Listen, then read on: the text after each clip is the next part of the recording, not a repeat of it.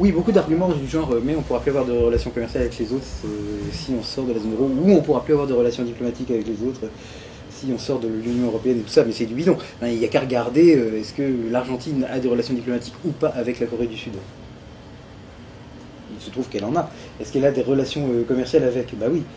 C'est pas une obligation d'être dans, l'UE. Non, mais ce que je voulais dire, c'est qu'on va introduire une parité pour le business au jour le jour entre, par exemple, la Oui, France ça- et l'Allemagne. Ça, ça se peut, oui. Donc ça va compliquer quand même un peu les échanges. Bah, ça va les compliquer euh, comme les échanges entre la France et l'Amérique, c'est pas ingérable. Ou entre la France et le Canada. Enfin, il y a aussi une parité qui varie, mais c'est pas pour ça qu'on peut pas. Vous voulez dire qu'on va vivre avec un fantôme d'euro en quelque sorte? Je n'aurais pas pu mieux l'exprimer, c'est vraiment tout à fait ça. C'est la formule parfaite. On va vivre avec un fantôme d'euro. Et au niveau, au niveau société, entreprise, comment est-ce que cette parité va être connue Si j'achète du Bah, matériel ou je vends du matériel à Comme elle, comme, comme, dans les autres cas, euh, sur des écrans Reuters et Bloomberg, parce qu'il y aura des cotations. Il a- ce que j'essaie de vous faire comprendre, c'est qu'il n'y aura rien de nouveau. Ça ne sera pas une chose innovante. Ça sera fait uniquement avec des ingrédients vus, connus, archi connus, utilisés depuis très longtemps. Ça aura un air formidablement familier. Aucun, mystère. explicitement des cotations euro français, Ouais. euro. Et il va y avoir des changements, vous pensez, entre l'euro italien et l'euro français aussi à d'autres niveaux Bah non, si c'est la main qui sort, euh, il n'y a pas tellement de raison que. Pourquoi, pourquoi ça devrait Alors évidemment, si l'UPR prend le pouvoir, c'est différent. À ce moment-là, oui. Mais si c'est juste, euh, comment dirais-je, une dégradation des conditions d'appartenance de l'Allemagne à la zone euro, non? Donc voilà, je pense qu'il y a une solution euh, furtive et une solution directe, et la- je ne sais pas laquelle va se matérialiser. Et comment vous expliquez que euh, certains pays comme l'Estonie, qui sont rentrés assez récemment dans l'euro, ils étaient euh, plutôt contre le quantitative easing? Je ne sais pas si l'Estonie était contre le quantitative easing, mais l'eût-elle été que ça n'aurait eu absolument aucune importance. Enfin, vraiment. Parce qu'on lit dans certains magazines que certains pays comme l'Allemagne, euh, les Pays-Bas, l'Autriche ou euh, l'Estonie étaient plutôt contre, alors qu'il y avait des pays comme Que la l'Allemagne que, que, l'Allemagne a été contre ça, ça a eu une importance, et c'est là qu'il faut voir la racine du fait que euh, le quantitative easing qui a finalement été prononcé a cette aberration qui est de séparer les politiques monétaires entre les pays. C'est une concession énorme qui correspond à un échec de Draghi, et ça, ça vient du fait que l'Allemagne était opposée. En gros, le deal, ça a dû être c'est comme ça ou pas du tout. Voilà. Mais par contre, si l'Estonie n'est pas contente, euh, ça ne peut pas avoir d'influence. Comment vous voyez évoluer les- le- le- la valeur de l'euro par rapport au dollar? Mais je vous signale que si je pouvais répondre à cette question, je ne serais pas ici. Ah ben, Je pensais que vous étiez venu avec la- Si je pouvais répondre à cette question, je ferais moi des trades sur l'euro-dollar. mais- Ben, justement. Un pour un. Est-ce qu'on peut descendre en dessous de 1 Ah bah oui, on peut, on l'a déjà fait. Pourquoi ne, ferait- Ouais. ne pourrait-on pas? Bien sûr, c'est possible. C'est pas, c'est- ça n'a rien d'extraordinaire, ça c'est déjà fait. Et puis après, l'euro est remonté. Enfin, le, le- le chiffre 1 n'est pas magique. Il n'y a Bah, pas. Moi, j'avais- j'avais entendu, enfin, de l'année 2002, qu'en fait, on démarrait à 1,20 pour l'euro parce que ça allait se stabiliser et qu'on allait descendre à 1 pour 1 en quelques années. La, dernière fois que ça s'est produit, ça a pris quelques années. hein. C'était plutôt quelques semaines. C'est-à-dire pour passer de. un- un- 1 pour 1 pour le dollar. hein. J'entends bien, mais entre l'euro-dollar, il y a déjà eu un, un épisode où l'euro-dollar est passé de 1,20 à 1. Ça s'est pas étalé sur des années. hein. Ça a été beaucoup plus rapide que ça. Et après, il a été à 0,9. euh, je sais même pas s'il n'est pas tombé à 0,8 et puis il est remonté dans l'autre sens. Alors, je voulais juste te dire qu'en fait, la, la parité 1 pour 1, c'était un peu l'objectif. Et qu'on démarrait un peu haut parce que, parce que l'effet de surprise en arrivait, et euh, c'était tout beau, tout nouveau, etc. Et qu'en quelque temps, l'euro allait se tasser et qu'on allait tomber à une parité de 1 pour Non, je 1 crois pas que vous dire ça. On, on commençait à 1 pour 1 parce que ça se trouvait valoir 1 pour 1 à ce moment-là. C'est pas du tout le résultat d'un plan ou de. Non, c'est pas des cours administrés. Personne ne contrôle ce qui se passe sur le marché d'échange, a fortiori quand il s'agit de deux devises liquides où là euh, c'est totalement imprédictible et totalement ininfluençable. Le- au moment où nous, parlions, l'euro valait un, va- valait un 20, bon bah il valait un 20, donc ça part de 1,20. Après qu'il aille à 1 plus tard, c'est fort possible. Euh, que ça met des années pour aller à 1, ça, ça n'est pas très probable euh, sur la base de ce qui s'est passé avant, parce que la volatilité entre l'euro et le dollar est plus élevée. Ce qu'il faudrait pour qu'elle aille très lentement de 1.20 à 20. Et l'ordre de grandeur des volatilités est une chose qui se conserve dans le temps. C'est-à-dire que si vous avez une volatilité euro-dollar qui est euh, de l'ordre de 10-15% euh, pendant une certaine période et que vous regardez euh, 20 ans après, elle va être aussi de 10-15%. C'est- un truc conservatif. Donc, avec euh, ce genre de niveau de volatilité, ça prend pas plusieurs années de passer de 1,20 à 1,1. Ou, ou dans l'autre sens, de 1,20 à 1,40. Ça, met plus, ça, va plus vite.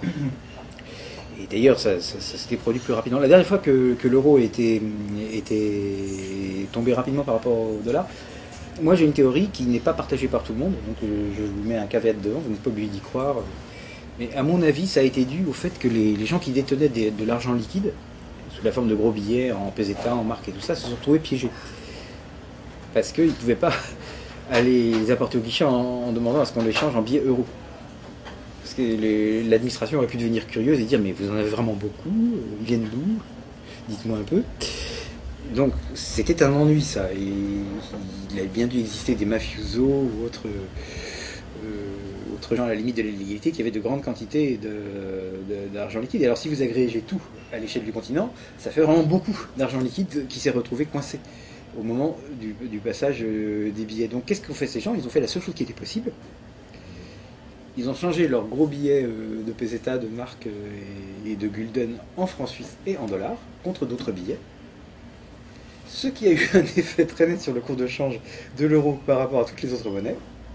Et puis quand les billets euros euh, ont été installés, ils ont fait l'inverse, ce qui a provoqué. Eh. Mais alors cette explication, mes- mes collègues banquiers centraux ne l'aiment pas. Et ils ne l'aiment pas parce que je crois que ça fait jouer un rôle trop secondaire à la politique monétaire. C'est vraiment une façon de dire, bravo, ça compte pas ce que vous faites. Est-ce qu'on va avoir un retour au taux de change flottant finalement au sein de l'euro? Oui, oui, oui, oui. Donc on va rééquilibrer. Parce que La, fin, de- la, fin, de- la fin de l'euro veut dire le retour au taux, de change flottant au sein de l'euro, sauf toutefois si un ou plusieurs pays décident de, de- de faire comme la Chine, c'est-à-dire d'instaurer une monnaie non convertible. Auquel cas, ça serait plus des taux de change flottants. Euh, Alors par rapport au TAFTA, je dirais que les derniers événements, c'est neutre. Ça ne ça nous éloigne pas et ça ne nous rapproche pas. C'est des questions séparées. Et le TAFTA est devenu ni plus probable ni moins probable. Il est comme il était avant. Trop probable. pardon. Trop probable. J'ai une autre question. euh, euh, Qu'est-ce qu'on peut, craindre de l'évolution des taux d'intérêt? Parce que c'est la dette de tout le monde là, qui est en jeu si euh, les taux d'intérêt euh, se mettaient à, Flamber. à augmenter, à flamber. Ah, oh, oh, bah, ils, vont, ils, ils sont pas partis pour flamber hein, en ce moment. C'est durable le fait qu'ils soient, qu'ils soient si bas que ça. Un jour, un jour ou l'autre, ça va remonter, mais quand Mais quand?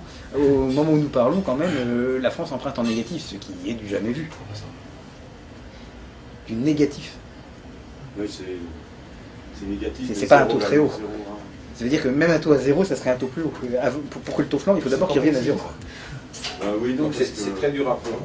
Euh, non, c'est pas durable le négatif, mais, dur- mais bas oui. Alors, c'est-à-dire que.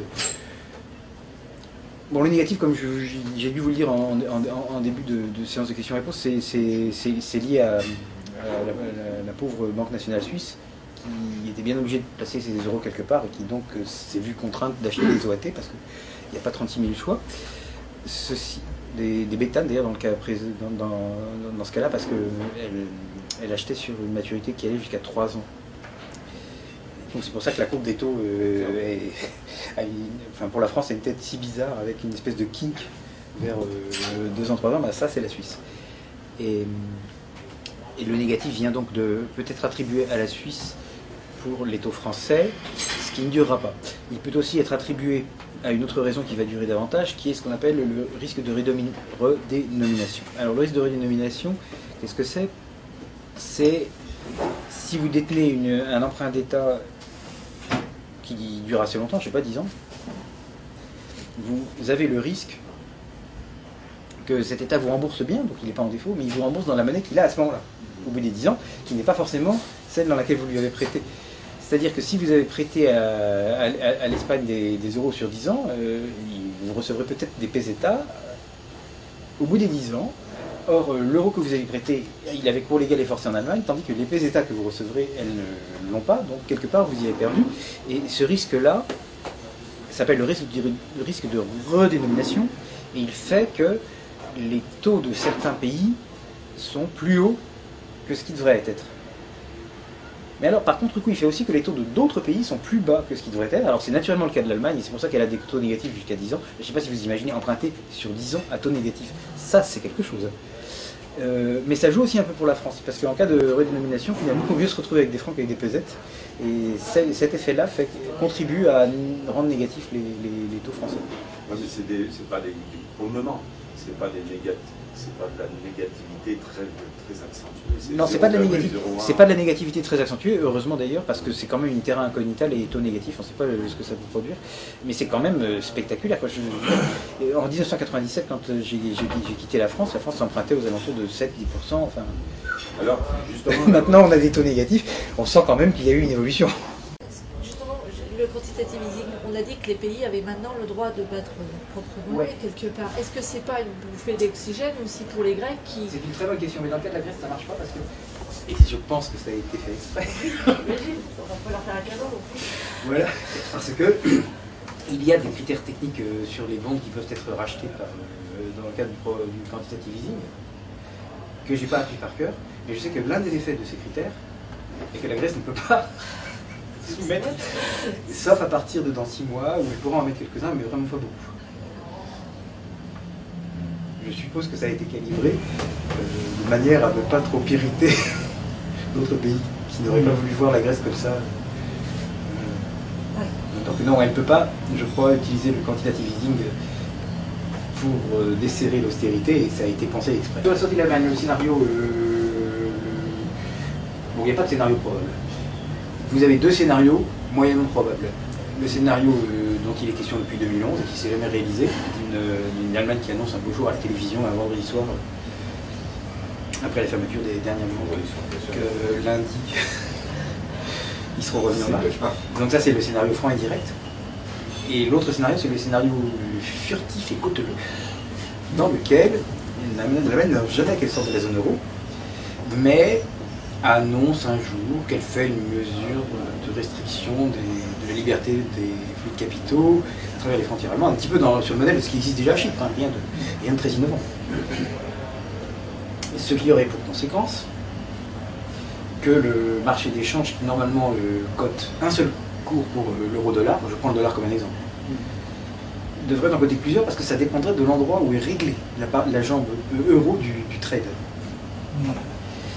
L'Allemagne serait toujours pas sortie de la zone euro.